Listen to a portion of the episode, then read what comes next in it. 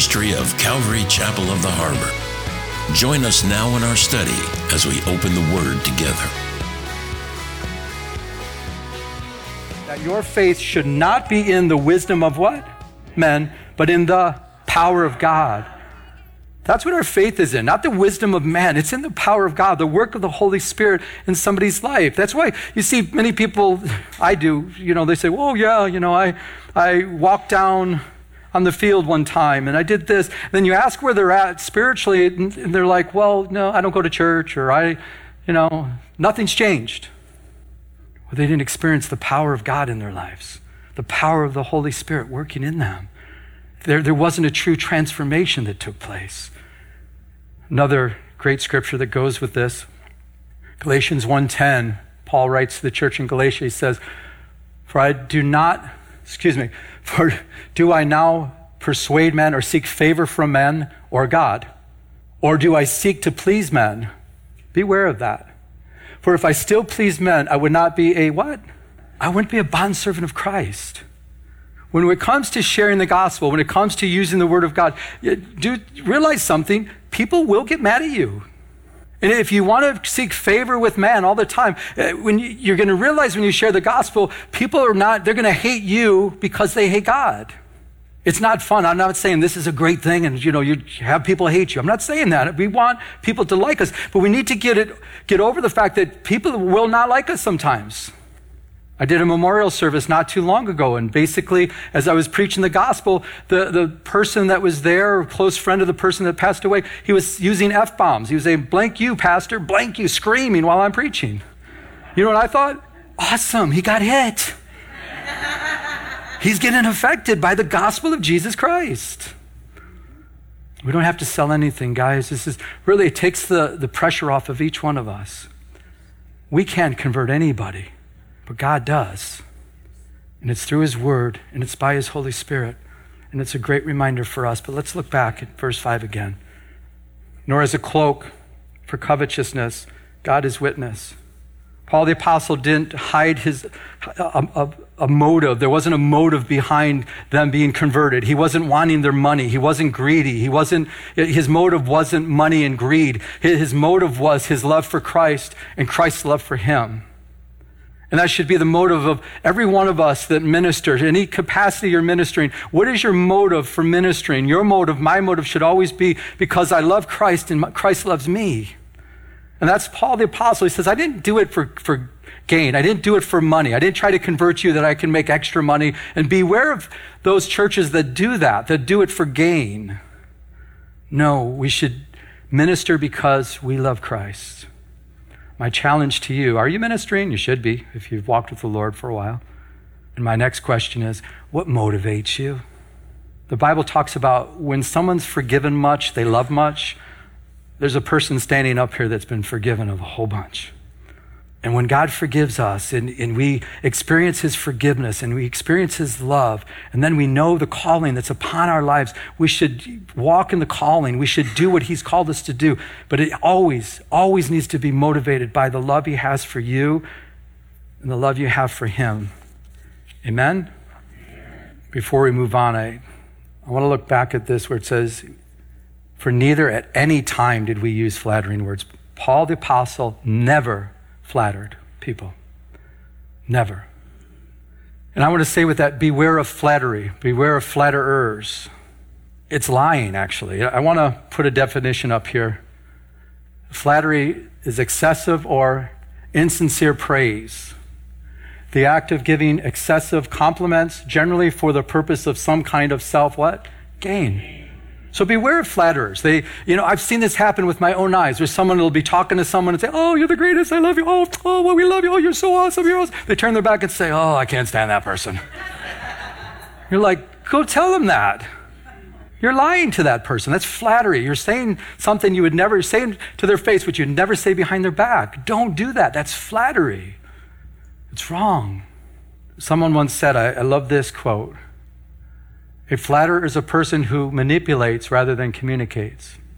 Please don't get me wrong, because There is a need for encouragement in the body of Christ. We need to be encouraged. There's nothing wrong with sincere encouragement, motivated by love. I love that. There's, there's people that literally have a gift of encouragement, and that's great. They, you know, they, they encourage people in truth and sincerity, and, they, and that's an awesome thing. But when it's flattery for your own gain, when it's flattery, you're saying things that you really don't mean, but you're saying them anyhow to, to puff them up, or you're doing it to gain for something for yourself, beware of that, or beware of those that do that. Amen? You guys are really quiet today. You guys okay? You guys feeling okay? Remember when we started the Women's Club way back in 2003, and the small community center there in Sunset Beach. I remember this gentleman after the service, he visited for the first time. And he just went on and on. Oh, this is the best church. I've, never heard a message like that. And you're the greatest pastor. Oh my, well, you have such a gift. And he just went on and on and on. And he's like going on. Oh, you're going to see me every Sunday. When's your midweek study? I want to be there midweek study. Oh, this is so great. And he walked away. And I kid you not, strongly I felt the Lord show me you're never going to see that person again. and I looked at my wife. She remembers this because I, t- I looked at her. I said, we're never going to see him again. And we never seen him again.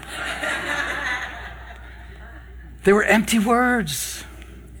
Beware of flattery. There's a lot of verses in the Bible that talk about it. I'm just going to put up Proverbs 26, 24 through 26. Talking about flattery, it says, He who hates disguises it with his lips and lays up deceit within himself. When he speaks kindly, do not do what? Believe him. For there are seven abominations in his heart. So, what's going on in his heart? He's saying things, but what's really going on in his heart? It says, though his hatred is covered by deceit, so really he hates you. He's acting like he loves you, but he doesn't.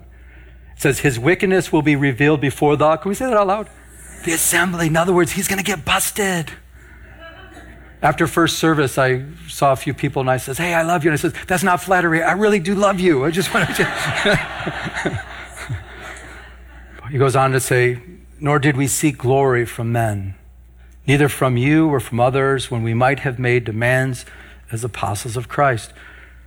Paul the apostle, see, he was handpicked by Jesus on the road to Damascus. Handpicked. He was an apostle.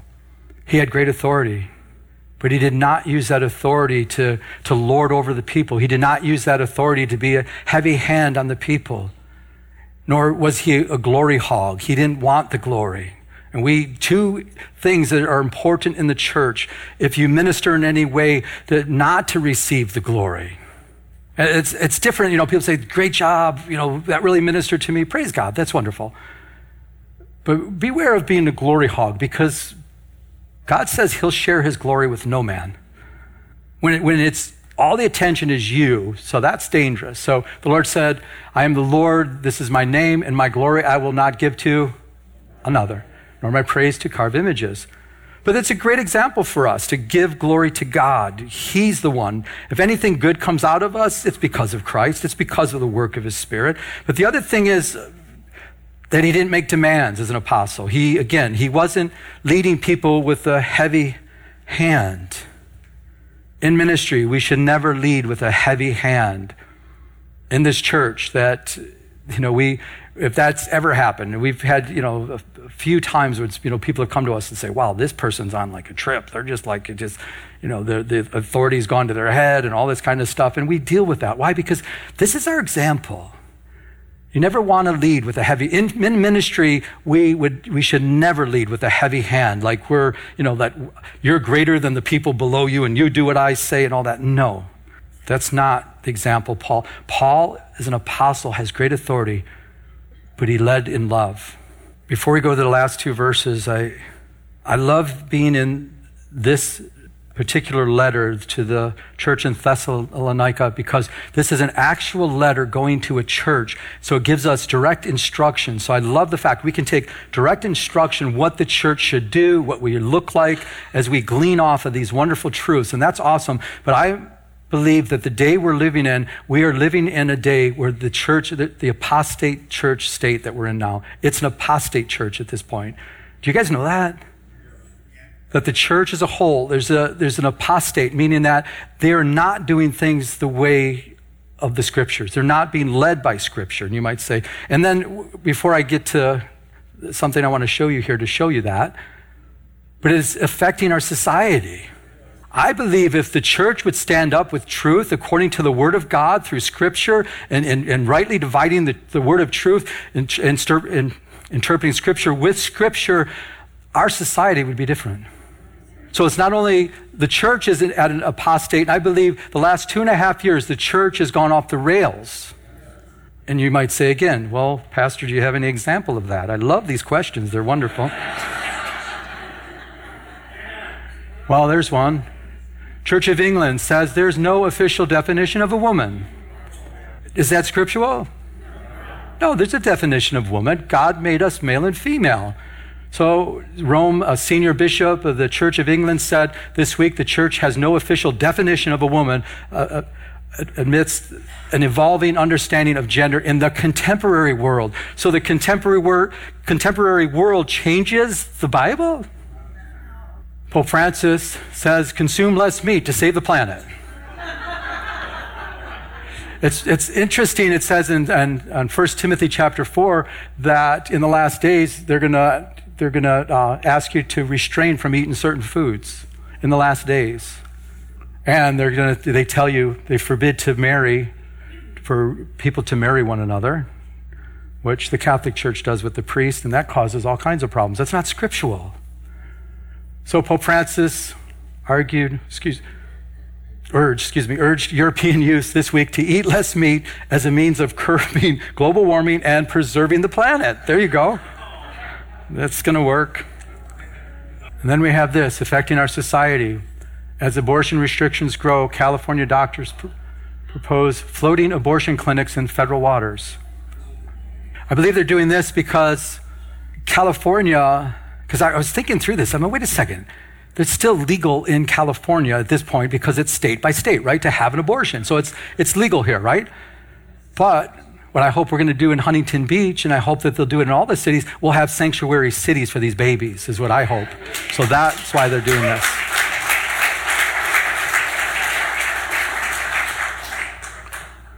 So did you guys see this? New York, in New York, they released a public service announcement. Residents, in the event of a nuclear attack, they did a video. What to do if we get hit by a nuclear bomb? Do they know something we don't know? It's true. So they tell them, stay inside. Well, get inside, stay inside, stay tuned. So in the last days, there will be wars, rumors of wars, but this is hitting close to home. This is actually awesome. How many saw this?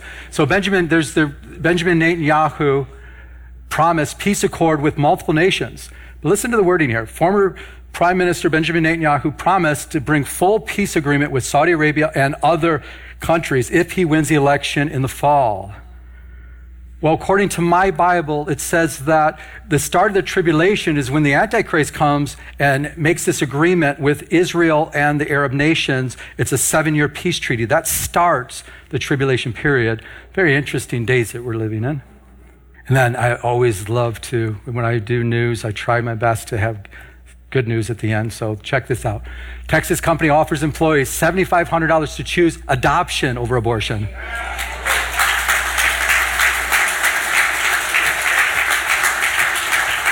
So the, the CEO says it's good for business. So, because of Roe v. Wade, and by the way, Roe v. Wade, uh, we celebrate the fact that this was overturned, and churches that don't celebrate that fact that this was overturned, those that are watching us online, get out of those churches, by the way, because we should celebrate life.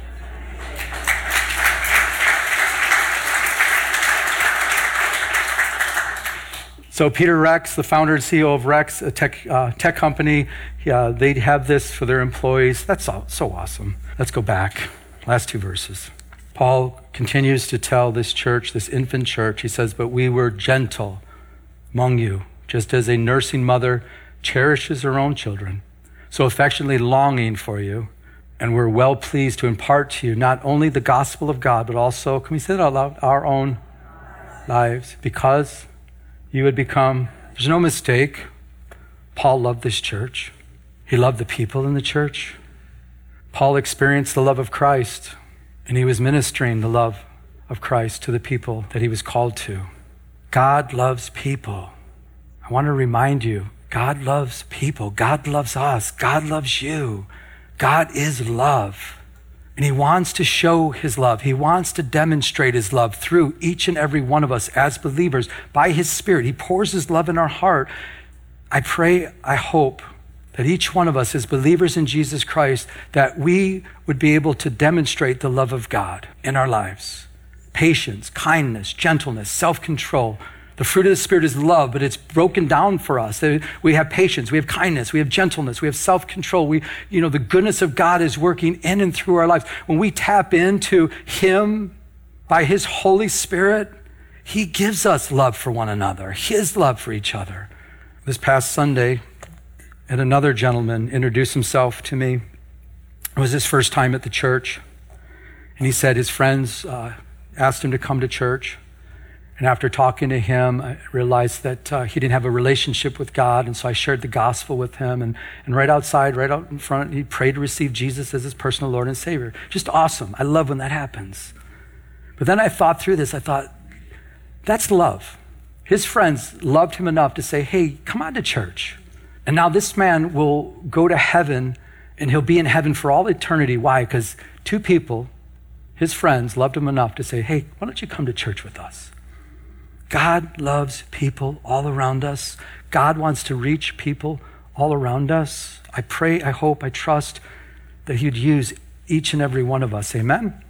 But notice he says, as a nursing mother cherishes her own children. That when, when I read this, sometimes, especially when I first read it, it's like I, I, I, picture Paul the apostle as this man's man. He's a manly guy. And he's like, and I cherish you like a nursing mother. It's just like, mean, look at this, like, what?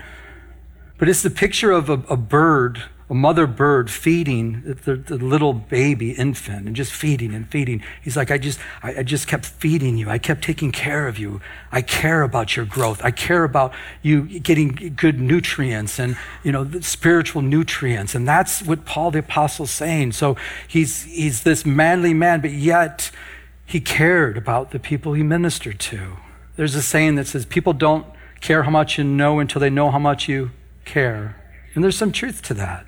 A nursing mother devotes much of her time to her child. She denies herself. She denies sleep. She denies other things to make her child, you know, making sure her child is well taken care of and nurtured and developed and grows healthy. And, and, and that's what she does. She, it's not about her, it's about the child. And that's what Paul did for this infant church. He cared about their development, he poured into them. That's what happened to me when I first gave my life to Christ. God put mature Christians in my life, and they just poured into me. They just poured into me. They didn't say, well, this is my opinion. No, they said, you know, the Word of God says this. Well, I'm going through this, and oh man, it was just so rough at work. And what do you think? Well, the Word of God says this. And the Word of God says this. And what were they doing? They were, they were, as a baby Christian, what they were doing, they were giving me the milk of the Word. They're like, oh, you need more milk. You need more milk. You need more milk. And I thank the Lord that I didn't have people around me that just said, well, my opinion is, and my Aunt Sally used to say, and uh, the Word of God says. That's what Paul did. He poured into these young believers. And that's what, listen, as mature Christians, that's what we're called to do. And if we're not doing that, we can get ourselves in a lot of trouble. The time you have on your hands, you might say, well, Pastor, I'm just so busy. You know, I don't have time. Well, pray. The Lord will give you time. Mature Christians, are you pouring into the younger ones? Younger ones, do you have someone that can pour into you and, and, and spend time with you? Remember when the Apostle Peter, after Jesus Christ rose from the dead, remember he asked his friends, he says, Let's go fishing. Remember that? It sounds like an innocent story. So he asked his friends to go fishing. No, but wasn't he supposed to fish for men? And so remember, he brought his friends. He says, let's go. He goes, he says, I'm going fishing. They go, we're going with you. So he took a group of guys out. They went out fishing. They fished all night. What did they catch when they fished all night? Nothing. Then there was a man that was standing on the shore, and the man on the shore says, Hey, why don't you put your nets on the right side? And they put their nets on the right side, and they had so many fish they couldn't even take the net. And John, the apostle, said, It's the Lord. And remember what Peter did? He jumped in the water. He just, he goes, I'm going to go be with them. And so he went, so he went to be with the Lord. They brought the fish on shore. And what did Jesus do for them? Do you remember the story? He cooked them breakfast and he served them breakfast. This is Jesus. What an example. And he's serving them breakfast. And after they eat, we're told, Jesus said to Simon Peter, He says, Simon, son of Jonah, do you love me more than these? we do not know what the these are, do we? More than these. And we assume, you know, you, you know, people think through this more than these, more than his fishing buddies. Maybe. I, I believe possibly all these fish that they caught, they're all jumping around on the shore now. And he says, Do you love me more than these? And the reason why I believe it's possibly the fish that, because he was a fisherman, and the first time Jesus met Simon Peter with his brother Andrew, he went to them and he t- said, Follow me. And it says, immediately they dropped their nets and they stopped fishing. And Jesus said, Follow me and I'll make you fishers of men. I've called you out. So Jesus is asking him now. It's like Jesus rose from the grave. He's out fishing when he should be fishing for men. He should be being used by God, but yet he's out not fulfilling his calling. He says, Do you love me more than these? And for us, listen, is there anything in your life that you could say, I love more than Jesus? And if Jesus was right here today, he would say, he would point to that and say, Do you love me more than that? These? Be it people, be it uh, career, be it whatever it is, the question goes out to all of us Do you love me more than these? Is there anything in our lives that we love more than Jesus Christ? And, and that's a challenge to our heart. Your children, your spouse, your career, what, whatever it is, he wants to be preeminent. And he's calling the apostle Peter out. He's saying, uh, Do you really love me more than these? And the interesting thing is, Jesus uses the word, the Greek word agape, agapeo, which means this selfless love. And Peter answers and says, uh, Lord, uh, yeah, you know, I, and he uses the Greek word phileo you, a brotherly love. Because if he would have said, I agape you, then he would have said, uh, I think you agape these fish. Possibly. Because you're not doing what I called you to do. I called you to fish for men and feed the sheep. So he says, and he said to him, Feed my lambs. Do what I've called you to do. And then the second time, you guys know this, this whole thing. And he said to him again, a second time, Simon, son of Jonah, do you, he uses the word again, agape me? And he said to him, Yes, Lord, you know that I phileo you. And he said to him, Then tend my sheep. Take care of my sheep. That's what I called you to do. If you love me, it'll, it'll be demonstrated by the love you have for the people that I've called you to minister to. And then the third time, he said, Son of Jonah, Simon, son of Jonah, do you, now he uses a different word, doesn't he? Do you know this? He says phileo. He changes it. He meets him at his level says, Okay, do you at least phileo me? Do you have a brotherly love for me? And then Peter was grieved because he said for the third time, Do you love me? And he said to him, Lord, you know everything, you know all things. And he says, You know that I phileo you. And Jesus said to him, Get back to ministry. Love on my people. I called you out to fish for men, to feed them, to teach them the word, to tend for their needs. If you love me, you'll love my people. He said, Feed my. Can we say it out loud? So as we close, my question to you have you experienced the love of God in your life? If not, it's available for every one of us. John 3:16 very clearly says, "For God so loved the world that he gave his only son." Let me make it very personal to every one of us. God loves you. He loves you so much that Jesus Christ took the penalty of your sin. He took the penalty. The wages of sin is death. He died for your sin to take away all your sin because your sin, my sin, sin separates us from God. So he died in your stead. He died in your place to take away your sin that he can have a loving relationship with you. Have you experienced the love of God? If not, you can do it today. You can experience his love for you by admitting that you're a sinner, turning from your sin, and asking Jesus Christ to forgive you and to come live inside of you by his Holy Spirit. And then you will have his love inside of you and you'll have eternal life. Do it today. Don't wait another day. For those of us that have experienced the forgiveness of God, the love of God, the grace of God, the goodness of God. Simple message let us love one another. Hi, this is Pastor Joe, and I'd like to take a moment to personally invite you to one of our three services here at Calvary Chapel of the Harbor in Huntington Beach. Our service times are 9 a.m., 10:45 a.m., and 12:30 p.m. Please come and say hi after the service. I would love to meet you. For more information, check out our website at ccoth.com. That's ccoth.com. God bless you. You've been listening to Glory to Glory with Pastor Joe Pettit, an outreach of Calvary Chapel of the Harbor. If you would like to enter into a personal relationship with Jesus Christ, call now at 714 788 8221. That's 714 788 8221. Our new location is at 4121 Warner Avenue in Huntington Beach at the beautiful Huntington Harbor Marina. Now, may we continue to go to His throne of mercy as He changes us from glory to glory.